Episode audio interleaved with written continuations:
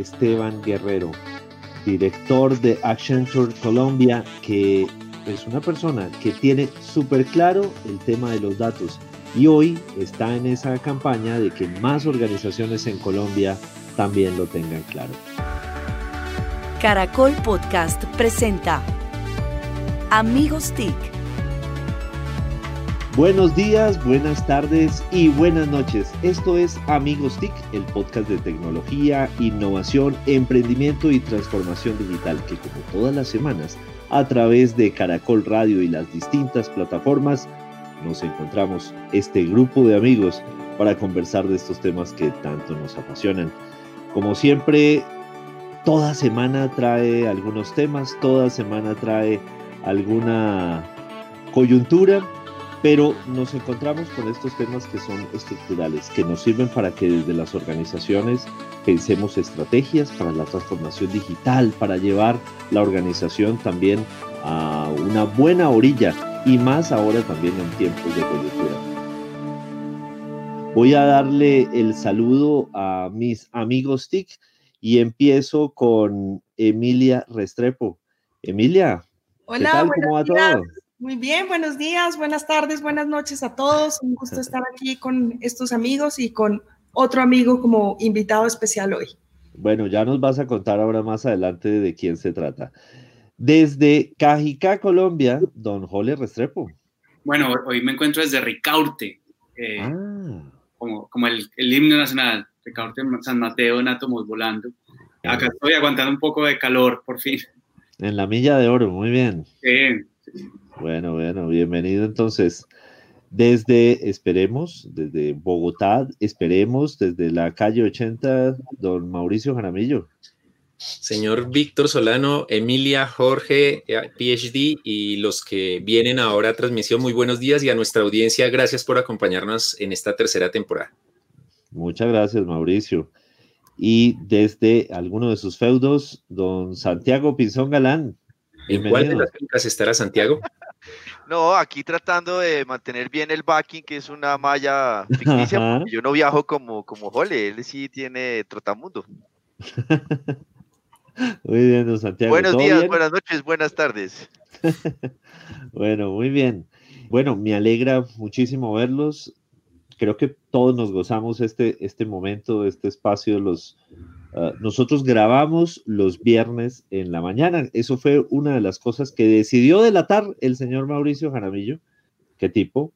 Pero, nos, pero siempre nos gozamos este espacio, ¿cierto, don Mauricio? Sí, señor. Sí, señor. Pero yo no sé qué fue lo que impuse. En Impacto T I C siempre somos por consenso todo. Ah. Eh, sí, sí, sí. En Amigos sí. T I C, en Amigos T I C, perdón, me traicionó el... Ah, eh, eh, sí. No está traicionando a todo. Ahí nos traicionó a todos, pero bueno. Bueno, dama y caballeros, hoy tenemos un invitado muy especial, como siempre, como todas las semanas, y quisiera pedirle el favor a Emilia que nos ayude a, a presentarnos, a contarnos con quién vamos a conversar hoy. Bueno, hoy vamos a estar con un buen amigo, Esteban Guerrero. Esteban es ingeniero industrial de la Rochester Institute of Technology en Boston. Tiene un M B A de la Universidad de los Andes y estudió Data Science en, en la Universidad de Illinois. Trabajó durante veintiséis años con Carvajal, eh, distintos roles directivos en temas de innovación, como gerente de Car Graphics, en toda la parte de publicar. Y en el, posteriormente fue presidente de Saatchi and Saatchi. En el dos mil quince fundó una compañía que se llama Barbar and Freaks, la primera compañía de mercadeo derivado de datos. Y el año pasado fueron adquiridos por Accenture y hoy es el líder y director de Accenture Interactive para Colombia. Bueno, entonces, muy bien. Queremos darle la bienvenida a, a Esteban. Como les Hola decía, a todos. Pues yo creo que es de verdad, tiene toda la, la trayectoria para hablarnos de cosas bien interesantes. Hola Esteban, bienvenido aquí Amigos T I C. Hola a todos, mucho gusto, un placer estar acá. Muy bien, don, don Esteban, de verdad, bienvenido a Amigos T I C. Hacía rato que queríamos tenerlo por acá, porque en esos veintiséis años en Carvajal y, y el tiempo también en, en haciendo publicidad, pues usted se había convertido en un referente también muy importante y, y qué bueno que, que por fin lo logramos. Tocó que Emilia entrara a Amigos T I C para poder tenerlo en, en nuestro programa. Bueno, pues nada, yo creo que se, tenemos un, un tiempo muy especial para poder conversar con Esteban y yo quiero arrancar preguntándole a Esteban que nos cuente un poco de qué es eso de mercado derivado de datos. Pues mercado derivado de datos es la fusión entre la matemática y la creatividad. Hace, yo arranqué en el año dos mil dos a utilizar lo que en esa época era estadística en, en mercadeo. Eh, me acuerdo que contrataba estadísticos de la Nacional. Eso ha evolucionado muchísimo y le ha quitado la incertidumbre a lo que de otra manera era una disciplina bastante etérea, pues medir el impacto de, del mercadeo, de la publicidad, era, era un arte, pues, y hoy en día no. Entonces, pues, la, es, es esa fusión que le da el, el brazo analítico y sólido a lo que de otra manera es, es un proceso creativo y, y difuso. Y si nos puedes dar como algún ejemplo concreto de cómo poder volver eso tangible. Sí, ejemplos, pues tú los conoces mejor que yo, hay muchos. Normalmente en, en el mundo del mercadeo, yo, yo trabajaba, trabajé del otro lado en mercadeo y yo teníamos, yo me acuerdo que, que me, me erizaba del susto cuando llegaba un planner, que era un peladito que, había, que tenía un estudio sindicado que se llamaba T G I, que quién sabe cuándo habían hecho la encuesta. Sacaba tres líneas de ahí que sonaban súper bonito y detrás de eso salían seis mil quinientos millones de pesos en televisión. Y uno preguntaba, bueno, ¿y usted de dónde sacó ese insight?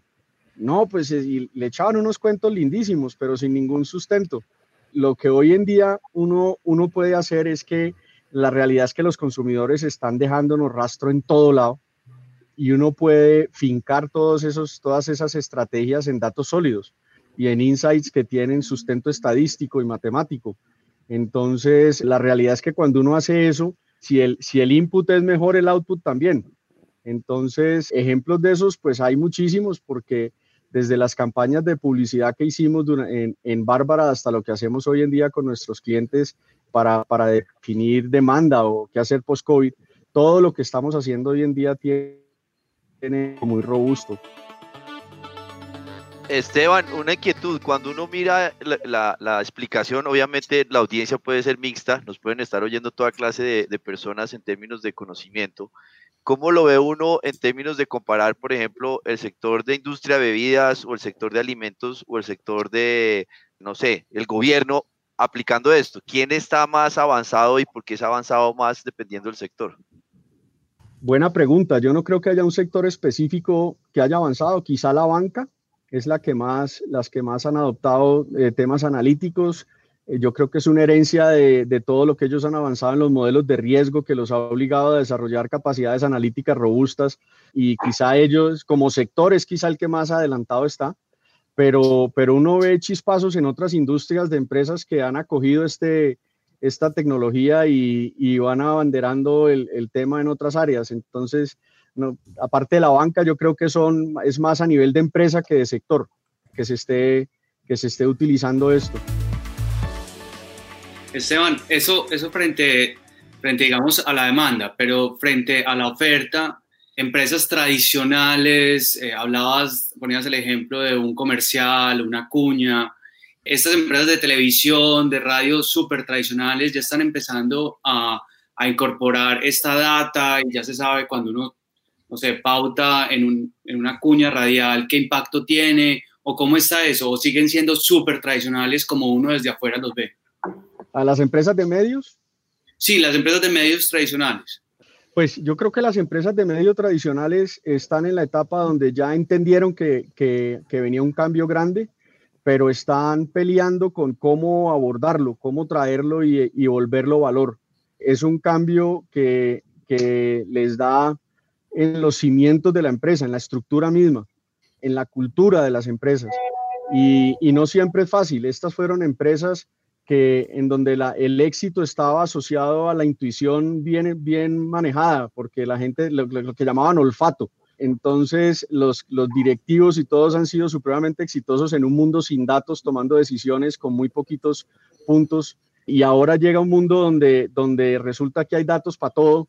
Eso, eso genera como un choque cultural. Y aparte, las organizaciones no están diseñadas para, para tener esa visión transversal de consumidor que la data le permite tener. Entonces, yo, yo veo, y también en diferentes niveles, todos entendiendo por ahí es la vaina, pero todos preguntándose cómo abordar el problema para que no se vuelva un problema y se vuelva una ventaja competitiva. Lo que sí sé es que tienen demasiados datos. O sea, tienen, si uno, el, mejor dicho, para abordar, para arrancar el proceso, tienen lo más importante, que es la materia prima. Difícil es uno intentar hacer un, un, un vuelco hacia la analítica si no tiene materia prima, que son los datos. Ahí le tocaría arrancar en menos diez. Entonces, estas empresas por lo menos tienen un punto de partida eh, que es, que es un, un, una, un universo de datos muy, muy, muy rico para, para hacer cosas extraordinarias.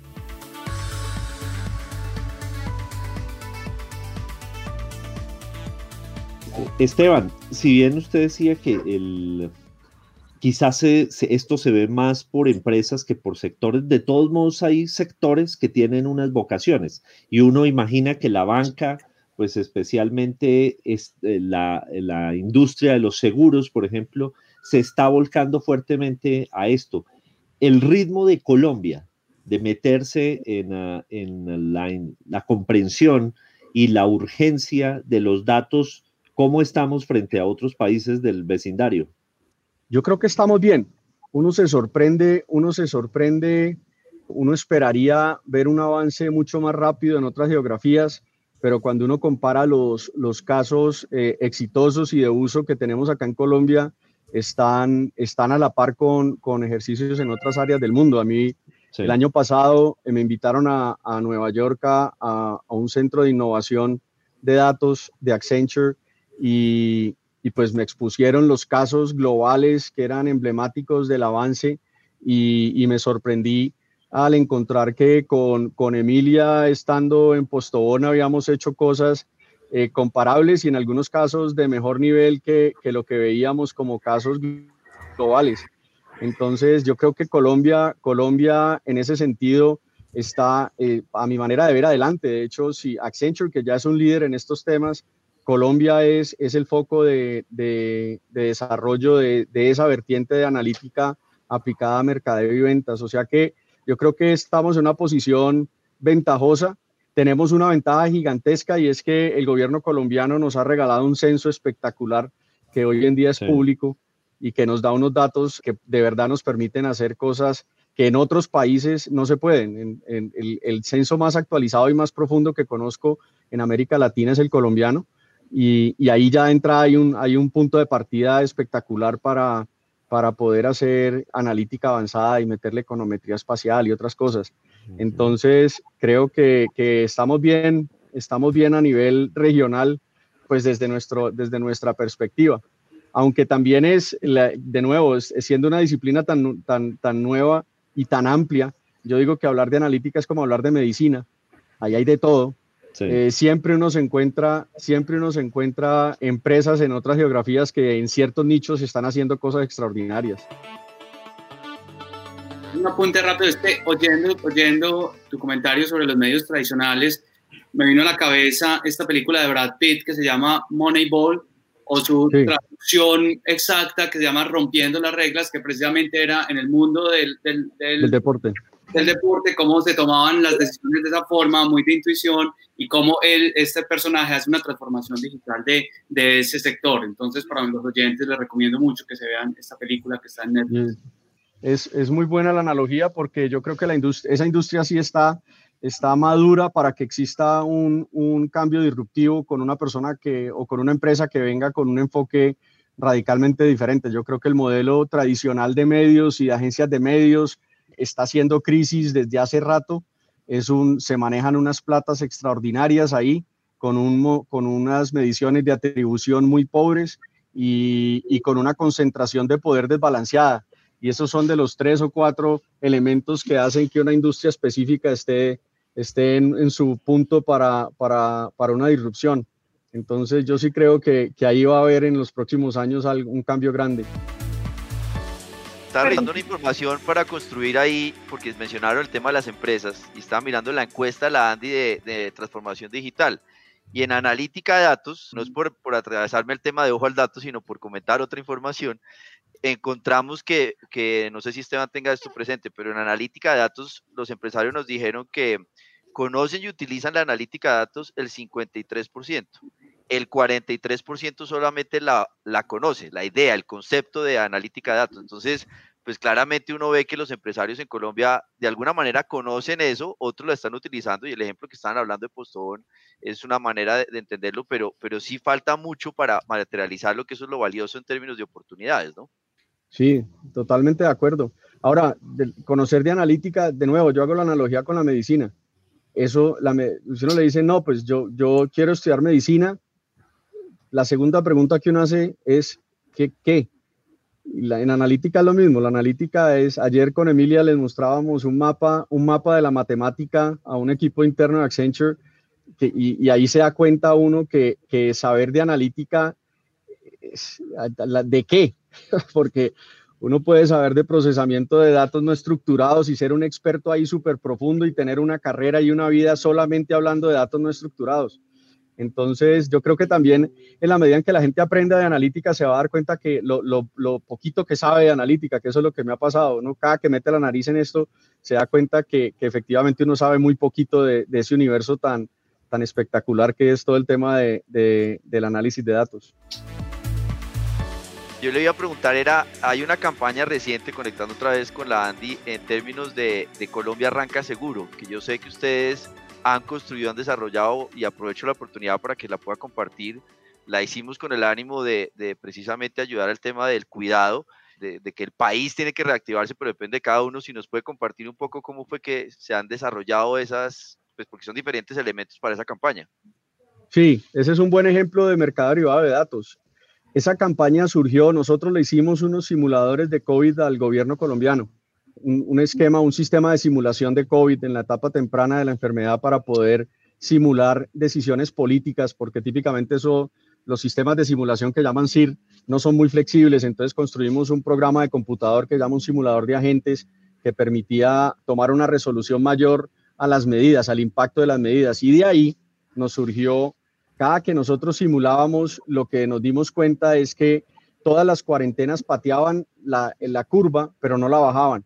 Pero el distanciamiento social era lo único que efectivamente sí bajaba la curva. Y dentro del distanciamiento social llegamos a un estudio que se hizo en Nueva York, en donde se midió el impacto, se modeló el impacto del uso de máscaras en la población como, como medida para bajar el COVID, y la conclusión era muy sencilla. Si el ochenta por ciento de Colombia se pone una máscara decente durante un mes, en, en ocho semanas la, la epidemia se controla. Así de sencillo es, es la ecuación.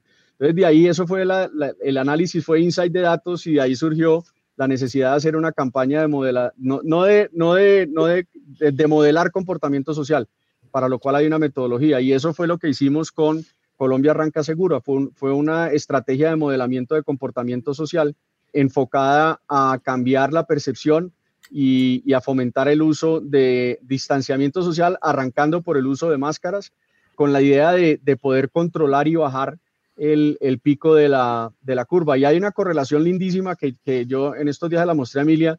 Hay una correlación lindísima entre, entre el arranque de esa campaña y el pico de la pandemia. Yo creo que efectivamente en Colombia, con diferentes niveles de disciplina, sí, sí adaptamos parte de esos comportamientos, y eso nos ha ayudado a mantener relativamente en orden el, el crecimiento de la, de la epidemia, porque las cifras iniciales hablábamos de ciento cincuenta mil Eh, personas que podían morir. Inclusive llegamos, las primeras cifras por allá en abril hablaban de doscientas cincuenta mil personas, y pues estamos llegando a niveles que el peor escenario estar, podríamos estar hablando de cincuenta, sesenta mil, que es, que es una bestialidad, pero pues no es, no es lo que originalmente se, se veía venir. Y la realidad es que uno busca con qué más está correlacionado esa caída en mortalidad y esa caída en... Y, y no hay muchas cosas, no es, no es el efecto rebaño, no ha habido, no ha habido drogas que, que pues la dexametasona, pero otras drogas que hayan cambiado el manejo clínico sustancialmente. Entonces sí creo que de alguna manera el impacto fue positivo y derivado de datos. Bueno, y hablando de datos, viene la veteranía, la experiencia. Víctor Solano con nuestra sección de Ojo al Dato. Dios mío, Dios mío. Es que es muy difícil con, con ese matoneo permanente, muy complicado. Eh, señores. Muy amor, yo pensé que eran palabras de exaltación. Bueno, muy bien. Nada, pues en Ojo al Dato. El dato es once cero cuatro por mil. Ese es el incremento de la tarifa del I C A para el servicio de pedido, de compra, de distribución, de entrega de productos a través de plataformas, de aplicaciones de contactos que utilizan una red de domiciliarios que va a estar grabado así a partir del año grabable del dos mil veintidós.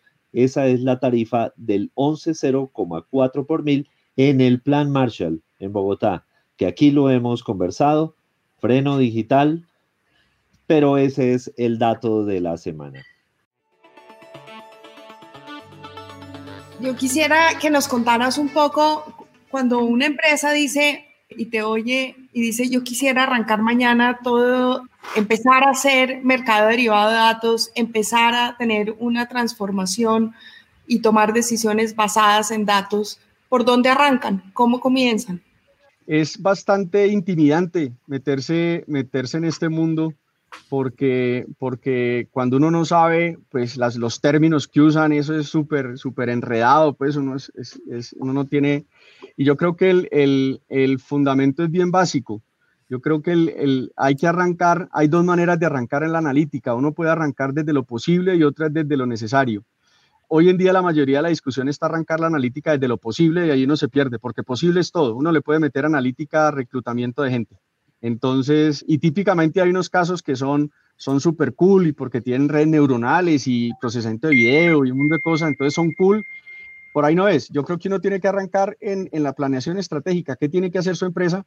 ¿Cuáles son esas dos o tres variables que si las impacta cambia la vida de su empresa de una manera material?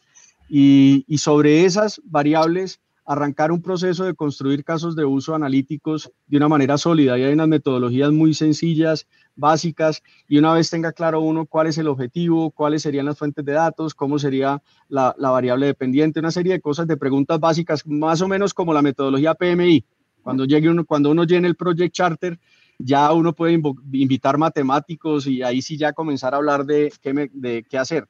Pero yo creo que el, el, en gran medida la mayoría de las empresas, y eso viene empujado por, porque Azure, Amazon Web Services, Google, todos ellos venden capacidad de cómputo y almacenamiento. Ellos lo que han hecho es que han creado una manera de abordar la analítica desde construye un data lake, no desde usted qué tiene que hacer. Yo soy más amigo de arrancar por el problema, no por la posibilidad. Pero si uno arranca la analítica básica de los, de los objetivos estratégicos hacia abajo, pues recupera valor más temprano, no se distrae en capturar datos que no necesita. Yo soy amigo, yo siempre les digo a, a todos los matemáticos, y eso los ofende, que si se hace con una regresión lineal en Excel, no, no le meta más. Si soluciona el problema con, con Excel, soluciónele, soluciónele con Excel, no, no se ponga... Entonces yo creo que es un enfoque de arriba hacia abajo, no de abajo hacia arriba, el que pueden abordar y, y, y desmitificar hasta cierto punto lo que de otra manera es un mundo intimidante, con unos términos super cool, pero, pero que no necesariamente son útiles el día uno. Esteban, hay una industria en la que, en la que pues, siempre estoy muy interesado, que es la en donde estoy, que es en la de los medios de comunicación, y en un mundo en el que hablamos de la analítica, de que ya el olfato es, es secundario porque están los datos. No, no, toda... no. Ojo, el olfato, el olfato, sí, la intuición, claro. Claro, absolutamente. Claro. Es que la analítica, la analítica para mí es, eh, en los gringos tienen un término que llama un exoskeleton. La, la analítica es, es, es un boost para la, para la intuición. Pero, claro, pero el, el que parta que, con, claro, el, pero el que parta con intuición olfato, gana. Analf- analítica sin olfato, sin criterio, está perdida, pero el olfato del siglo pasado sin datos.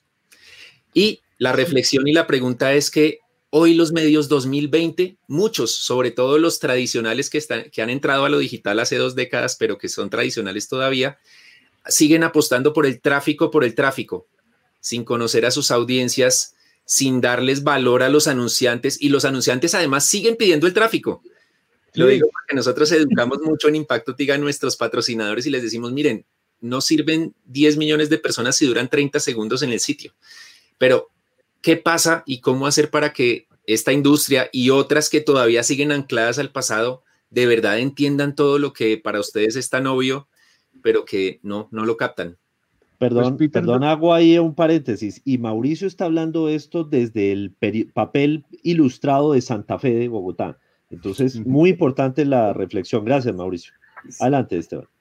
Eh, pues no sé qué tan buenas son las noticias, porque Peter Drucker, que es, ustedes lo conocen, pues el autor eh, tenía, dice, decía que la, cuando llega una revolución tecnológica, la primera generación de adopción hace lo mismo que en el pasado sobre la tecnología nueva.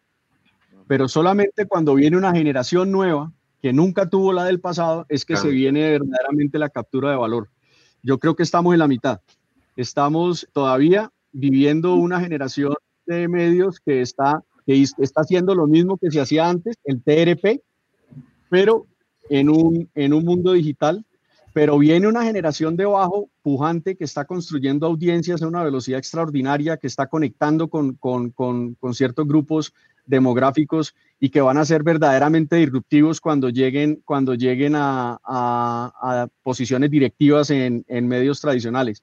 Yo creo, yo estoy totalmente de acuerdo con tu planteamiento. Lo que estamos haciendo hoy en día en los medios es nada diferente a tener suscriptores en un periódico, pero en el mundo digital, cuando la realidad es que, es que un, un perfil en digital es diez mil veces más potente que una dirección en un listado.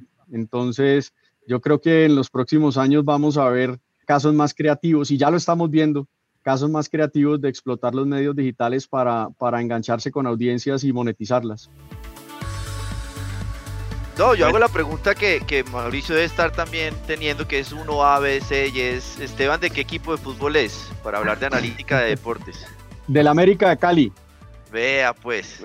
Ahí el, el único olfato equipo. Prima, el olfato prima, ¿no? Datos lo sentimos no. mucho. El único equipo que con los directivos injustamente encarcelados por el imperialismo yanqui quedábamos campeones. La mechita, ¿sí vio? La Adiós. mechita, sí, estuve en la primera estrella. Pues le sí. conecto eso. ¿En deportes en Colombia sí están haciendo analítica de datos o no? Pues nosotros hicimos muchísima, nos, tuvimos una experiencia muy interesante con Emilia porque montamos un portal de deportes sin periodistas y solamente con analítica alimentando redactores, que eso sonaría como, como un suicidio. Y, y la realidad es que teníamos un, teníamos un sistema de captura de tendencias tempranas en, en noticias deportivas y después redactores muy jóvenes hacían noticias alrededor de lo que la gente estaba consumiendo y leyendo, y así lo operamos durante varios años y llegamos a tener un, a un, un puesto muy alto dentro de los portales de la organización Ardila. Llegamos a tener dos millones y medio de usuarios únicos mensuales sin pauta, sin nada, solamente contenido orgánico y sin ningún medio encima. O sea, sin ningún, tele, sin ningún noticiero, sin ningún programa de radio, simplemente a punta de analítica. Entonces, pues ese es un ejemplo de, de si, se, si se ha utilizado analítica en, en los medios deportivos. Y Creo que, lo, creo que lo vamos a necesitar para Bucaramanga, eh, Víctor, para los Leopardos. Vamos a necesitar al Atlético que, que tenga esa inyección. Es que es por eso, es, es que nos ha faltado analítica de datos, eh, si no, no más, tendríamos... No dieciocho ya. títulos, por lo menos, dieciocho No, títulos. Pues tendríamos a Zidane, varias filas ahí esperando para estar aquí. Zidane no, hombre. Cuéntanos un poco cómo la analítica puede ayudar a los departamentos de ventas a mejorar todo su, su desempeño, su eficiencia. Danos un par de, de ejemplos concretos. Ejemplos concretos. Y analizar un billón de compras para encontrar un motor de recomendación que lleve una recomendación a nivel de tienda que mejore en agregado el veinte por ciento del margen bruto de una empresa, solamente con, con motores de recomendación. Yo creo que la, la, el potencial en ventas es extraordinario eh, utilizando, utilizando datos, porque la analítica, la, pues Álvaro Riascos, que fue socio mío muchos años, decía que la, la, la inteligencia artificial no es nada diferente a encontrar patrones en, en, en bloques de datos muy grandes. Y, y cuando uno le mete un patrón de un, un billón de datos a un, a un algoritmo de estos, los patrones que salen como oportunidades son espectaculares. Si uno captura eso y lo materializa en una estrategia básica en ventas, y lo hemos visto transversal, cuando uno aplica datos, los crecimientos no son del diez, pueden ser del quince, veinte por ciento en datos que históricamente uno dice, ¿cómo va a hacer usted para mejorar eso? Entonces, en, en ventas, para problemas de segmentación, para re, motores de recomendación, para fijar precios, para hacer revenue management, pero no precision revenue management, no el revenue management tradicional. Ahí hay una oportunidad gigantesca de aplicación de datos. Bueno, y esta semana en Pensando en Voz Alta, ¿qué estará pensando don Santiago? Don Santiago está pensando en voz alta que tenemos una circunstancia muy interesante. Ayer o en estos días, para no tener problemas de tiempo, lugar y modo, la, el, el Ministerio de Trabajo y la Presidencia de la República solicitó como mensaje de urgencia la discusión del proyecto de ley de teletrabajo. Y en ese orden de ideas, pues es un avance significativo que le dé prioridad a algo que se está presentando, y es que se acaba la emergencia sanitaria y vamos a tener la realidad de volver al teletrabajo que estaba contemplado en el dos mil doce, o vamos a lograr tener una nueva ley, un nuevo marco regulatorio para poder tener esa capacidad de país hacia adelante. La inquietud que tenemos es que el proyecto de ley pues solamente está hablando del uso del teletrabajo en circunstancias extraordinarias, es decir, por efectos de una pandemia o de circunstancias que sean excepcionales. Lo que le gustaría a uno es buscar que precisamente se logre desarrollar un teletrabajo que esté en el siglo veintiuno, que refleje que se puede hacer de diferentes maneras, que puede estar en uno en una finca en Chía con una chimenea, que puede estar en Ricaurte, que puede estar en Socorro, que puede estar en cualquier parte de Colombia, en un Juan Valdez, donde quiera, pero que puede uno trabajar y ser más productivo. El teletrabajo es desarrollo sostenible. Vamos a ver cómo nos va con ese proyecto de ley. Disclaimer, Juan Valdez no es aún un patrocinador de Amigos T I C, esperamos que se una rápidamente a la producción de este programa. Bienvenido el patrocinio. Vamos, vamos a meterle data a esa cuña a ver qué tan efectivo. Esteban, cuéntanos un poco cómo, cómo fue ese, ese cambio, qué pasó cuando tú le dices a una agencia tan tradicional como Sachi and Sachi que le quieres meter datos. Todavía se están riendo. Sachi and Sachi, no sé si conocen, es la agencia de, por, por definición más creativa del grupo Publicis. Fue liderada por dos, dos hermanos en Londres que fueron famosos pues, por muchas campañas. Y estaba liderada por Kevin Roberts, que era un tipo que había escrito un libro que se llama Love Marks, en donde promovía el uso de la mística y la intuición como mecanismo para descubrir las marcas. Y, y llega este personaje a, a manejar una agencia de esas.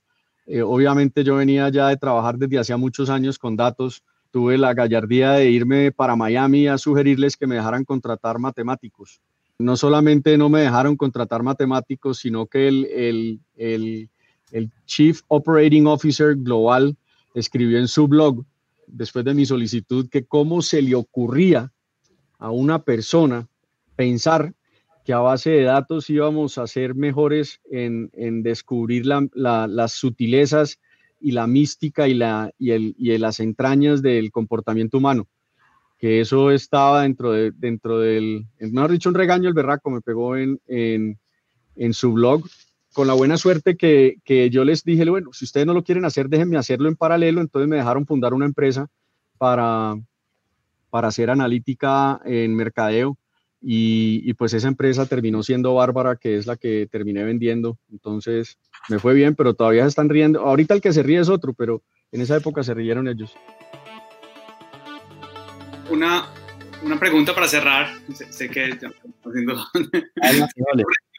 pero, pero, pero de acuerdo, digamos, como a, a, esa, a esa anécdota que nos contabas, se habla mucho del, del Big Data, pero también hay toda una corriente y unas teorías alrededor del, del Small Data, que es precisamente eso, como, como conocer muy bien el ser humano, como no solamente... como como pensar como en estadísticas y grandes, sino también acercarnos a cada ser humano. ¿Por qué nos cuentas un poquito de eso? Pues Big, Big Data, hay muchas definiciones. Hay una que me gusta a mí. Big Data es no usar muestras, es utilizar el dato, la, la fuente de datos completos. Pero uno utiliza Big Data para descubrir, para llegar a lo que se llama una audiencia masiva de uno. En últimas, el, el, el, el propósito final es descubrir un ser humano. independientemente de que el set de datos sea de cuarenta, cincuenta millones de personas, no. Lo que se busca es individualizar las preferencias, los comportamientos de una sola persona para hacer la información más relevante, los productos más relevantes, los precios más asequibles.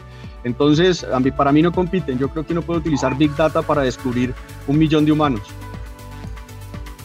Bueno, muy bien.